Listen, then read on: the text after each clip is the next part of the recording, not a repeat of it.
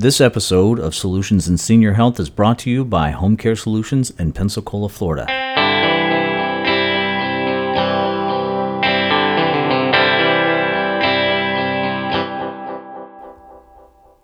Hello, and welcome back to Solutions in Senior Health. This is Chase Neal, and I'm joined by Sharon Miller and our special guest, Joy Barbie. Joy, why don't you give us a, an idea of what you do? Thank you for inviting me.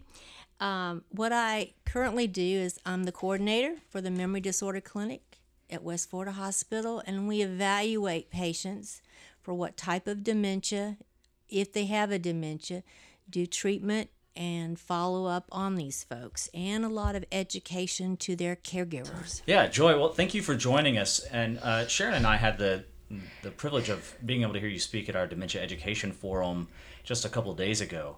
And the focus of that forum was nutrition, uh, changes in appetite for seniors with dementia, and ways to kind of help soothe some stress and anxiety around the holidays if you're a caregiver. Yes, uh, one thing that we notice a lot with our patients and families talk about is, oh, they don't want to eat anything that's not sweet. And that's true for a lot of people with Alzheimer's or any type of dementia. Um, some are not aware that they often lose their sense of smell uh, as well, or they may not recognize foods. And so all those can, again, uh, contribute to them not wanting to eat. But some ideas about how to help on that thing might be for some, if they're not diabetic, consider adding some a little bit of sugar on top of their vegetables or their meats uh, and see if that within itself increases their eating of vegetables or meat. Uh, for some patients, it does wonders, and you may find that they can get a better diet with meats and potatoes or vegetables uh, once again. If the patient's diabetic, um, consider a adding just a little bit of a sugar substitute on their food. Um, there's a reason, a physical reason, why they taste only the sweets, and it's that their sour and salty taste buds die on their tongue, and so they're left with their just the sweet uh, taste buds. And so we've got to um, work around that problem that they have. Um, another thing that they have with their foods is, you know, they want to pick up a food and maybe walk with it. And a lot of, of you are not, you know, don't think about it, but um, finger foods are great during this stage um, of the of Alzheimer's, and they love things like hot dogs, uh, sweet potato fi- fries, uh, drumsticks, pancakes on a stick, fish sticks. Uh, most fruits can be cut up, apples. Um, you know, even oranges, uh, cut in quarters. Uh, sometimes you may have to cut a um, grape in half, but you know, they love those usually. They're sweet. Uh, instead of like a hamburger for lunch, they may want to have the pieces of the hamburger, meaning they like sliced tomatoes, um, they may like the lettuce. Um, something else that they enjoy a lot times is um, boiled eggs and they'll you know eat a boiled egg. Make sure you have peeled the shell off of it before giving that to them um, toast butter. Uh, they like to sometimes like i said walk around and eat those things and we have to um, go into that stage of their disease um, to get them to have better nutrition uh, I'm sorry. Back back to the uh, the taste buds. Is the loss of the taste buds an effect of dementia and Alzheimer's, or is it part of aging? It's a part of the Alzheimer's. Okay. Not the not normal aging people will still keep their taste buds. Okay. Mm-hmm. Okay. So um, we're going to think about something else that a lot of folks don't think about is instead of trying to sit down and have three big meals a day um, i would suggest that you try for six or more small meals um, and only serve one or two foods at a time. When you put a plate full of food in front of somebody with Alzheimer's, often it's overwhelming, it's too much, um, they don't know where to begin. Uh, and so when you do one or two foods at a time, you typically have a better um, outcome of them eating. Now, is that because of how busy the plate looks? Like they can't decipher between the items on the plate? That and the fact that it's just too many decisions to make. Okay. They uh, usually just one or two. And I would also suggest, if possible, that you go to a white plate, um, not you know a real fancy plate. And sometimes at Thanksgiving we uh, tend to have you know dressy china or dressy uh, plates and things, and they don't do well eating that. It's too busy. They do better with plain plates, um, or consider for these for caregivers. You guys consider using plastic or, or paper plates. I mean, and then you throw them away, and you don't have to do dishes. Um, use a solid color placemat in a solid color tablecloth, and try not to to do it as dressed up as you would normally have done it. It doesn't mean you won't have Thanksgiving, but this is a card table type dinner now. Um, we're going to be real real casual, and the environment needs to be quiet. When you have too many people, too many guests, or they get invited, they can't um, think as well. They get anxiety. They may want to get up and wander. Um, you may notice that um, there's changes in the way they pick up their fork and their spoon and their knife. Um, a lot of times at these um, dinners, when they get nervous, they tend to even um, be more confused at what utensil to use. So they may pick up a, a spoon when they should have used a fork or vice versa. Um, and I always suggest that um, you cut meat away from the patient, not in front of them, so it doesn't embarrass them. Um, and oh, and I, I think you, you told us a story about um, Bob. Who was it? Dan Quayle, Bob Dole. Oh, I heard years ago um, Senator Bob Dole, uh, when his wife was running for election, talk about, you know, he's the one that his right arm was injured in a war accident and was paralyzed. And he said it was most embarrassing to um, be at a state dinner there at the White House and they would, you know, serve him steak and then somebody would come and sit down and cut the steak right there in front of everybody else at the table. So I always remembered that and thought about that even with my mother and thinking, you know, let's not embarrass or dishonor them. Let's get them um, that food cut up, serve it that way. Right. Um, I, and, and it has a lot to do with dignity. Right, And even right. though we we we think that this person has this inability, uh, they have Alzheimer's, they may not even remember this moment. It, it still helps to have some dignity in their life, and and doing that for them where it it honors them instead of embarrasses them, I think is really really important. Correct, because these folks are no different than um, you or me or anybody else in the audience. They were once productive members in society. They worked, they were active at churches or synagogues or in groups and organizations, and fathers, um, sons, mothers, daughters, and now they got a disease that they Don't do even know they have. No, they they're not aware that they even have most of this. You know, they have no idea what's going on, but there's no reason to keep correcting them because if they could remember how to do something, they would do it. And we sure, you know, but they just don't deserve to be dishonored in any way. Joy, you did mention about keeping the plate uncluttered. And I noticed in the meeting you mentioned one of the reasons for that is they tend to develop a sense of tunnel vision, almost like when they're looking at the plate. So if you have two or three things on the plate and they finish one, you almost without them making are you making a big deal of it? Rotate the plate so they can go to the next food item.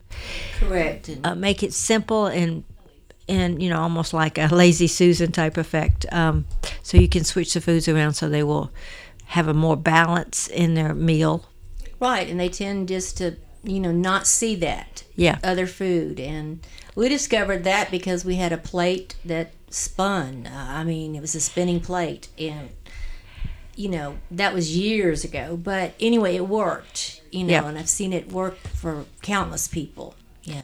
And i've seen also and i can really testify to this i've been in a home with uh, a family with their mom who had uh, dementia and uh, they were tr- trying to feed her lunch and uh, they had a f- sweetest little place set set in front of her with a real flowery placemat and uh, several different patterns on the plate. And then the glass had glitter on the outside and i could see it was totally confusing this person when she was trying to eat she kept looking at the glass like she didn't know what it was or what to do with it and her daughter kept saying now you have to have you have to have your water mom you have to have your water but hmm. it wasn't a reachable agreement in her mind on how she could Do eh, it. do it. So you have, yeah, you really do have to simplify things. You're, you, and I'm, I know caregivers and family members think they're helping, but again, keep it simple as possible. And I can see where you mentioned about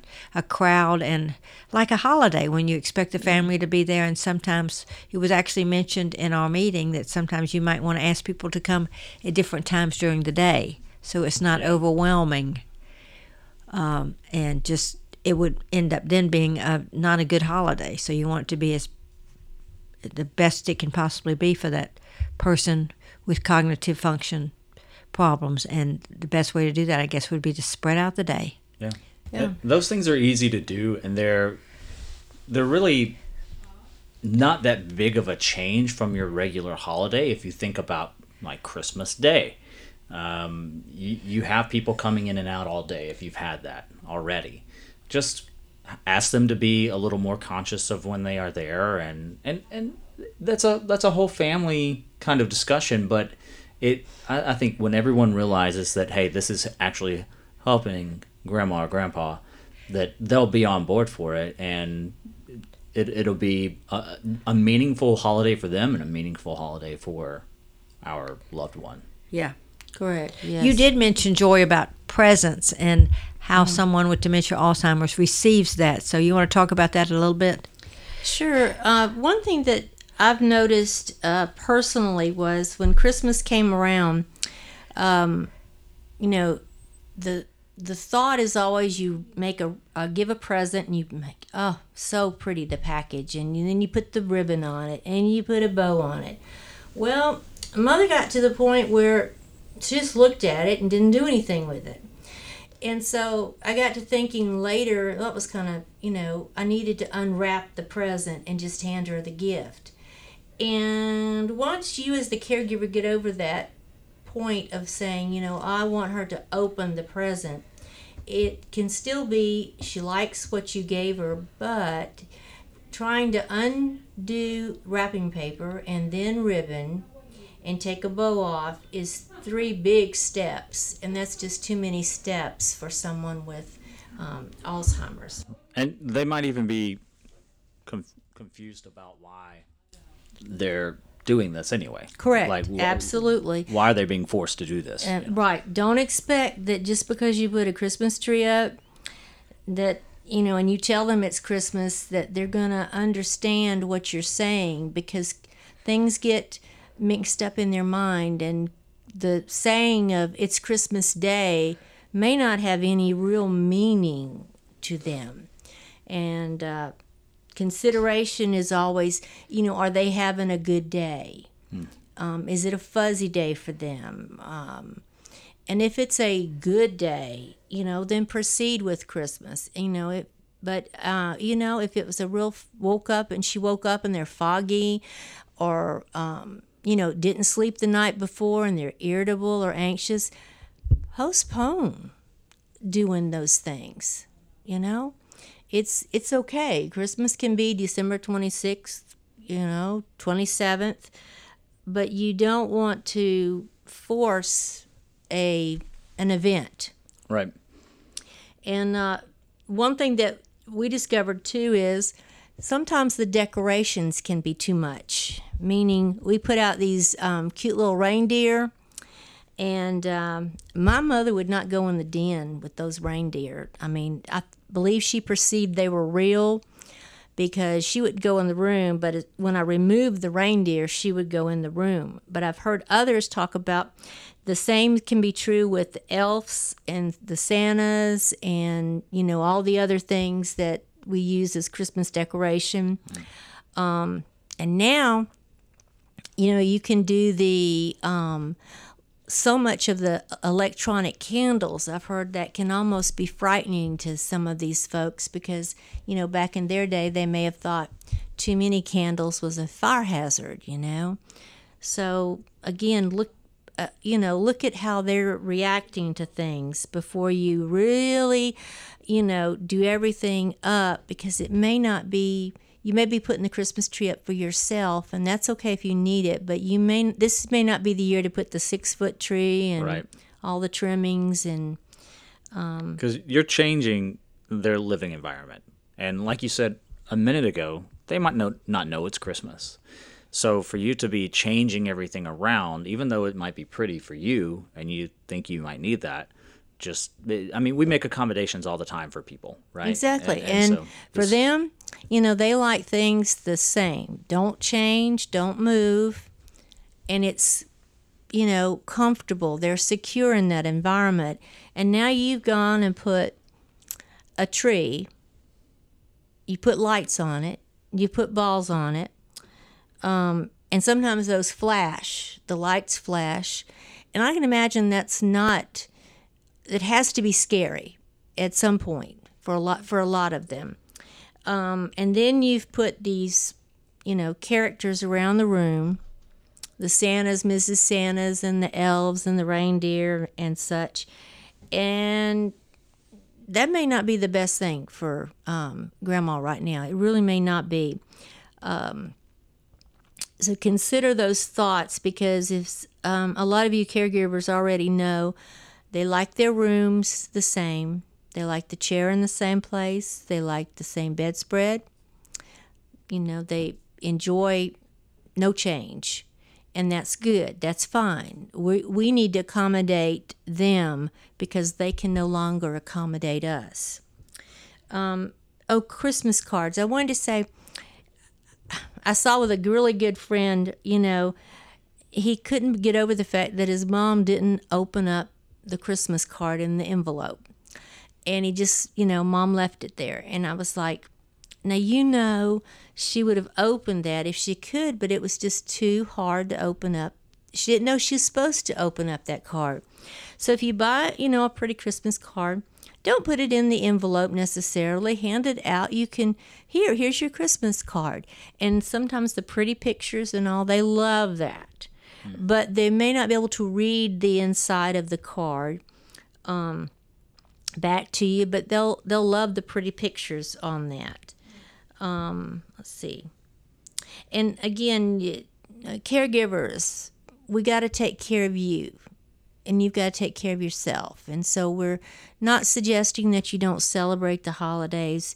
Just scale back, make it a little more simpler for yourself, simpler for the person with Alzheimer's. And we talk about this a lot. Um, a, a lot of the taking care of yourself when you're a caregiver, because that that seems to be a thing that we forget to do a lot of times when we are responsible for the life of someone else and the, their well-being. So, I guess the holidays would be a, a perfect time to ask family members or hire a, a part-time caregiver to come into the home and give you an opportunity, like especially if the holidays are super important to you give you an opportunity to go out and experience Christmas lights and, and, and be in the spirit with everyone else. And then when you come back home, you're refreshed and, and, and can think clearly about taking care of mom That's a great idea, Chase. That's a great idea. Yes, because sometimes even as much as you love that family member, and I hear this a lot, that I just can't do this anymore. I just, it's I I don't even. It's hard for me to even like them because it's I just don't have a life, and they don't really want to feel that way. They don't really feel that way, but they're just expressing that, and so it would be. That's a great idea to to know that. Give yourself a break because the holidays. I know myself. They can be very stressful because my list gets longer and longer every year. So, and now if you're adding someone in there that you're taking care Yeah. of, that list is so long. So it that's yeah, it would be nice to to figure out a way during the holidays to take that break. Right. And you might consider also this is a great time for gift cards. And some of you I know I hate giving gift cards. But I, I know personally we did during some of this time and it was to make things easier. And you know, you got to think about yourselves. Take care of yourselves because if you're not healthy, who's going to take care of your loved one? You got to think about that. Right. Yeah. And then also, you know, you got to think about um, not decorating every room in the house, too. That's something, you know, some people will do every single room, you know, in the house, they're decorated up. And it, you know, someone with dementia just is a little too much decoration and change. Um, and if they don't, like I said, if you spend a whole afternoon decorating and it looks really pretty, you know, and they don't say, you know, oh, what a great job, this is beautiful, don't take it personally. They may not just be able to express how they feel. It may be that it's pretty and, and you put up, you know, the same um, Christmas balls that's been there for, you know, decades and stuff but don't be surprised if you don't get the reaction you were wanting to have, and that's okay.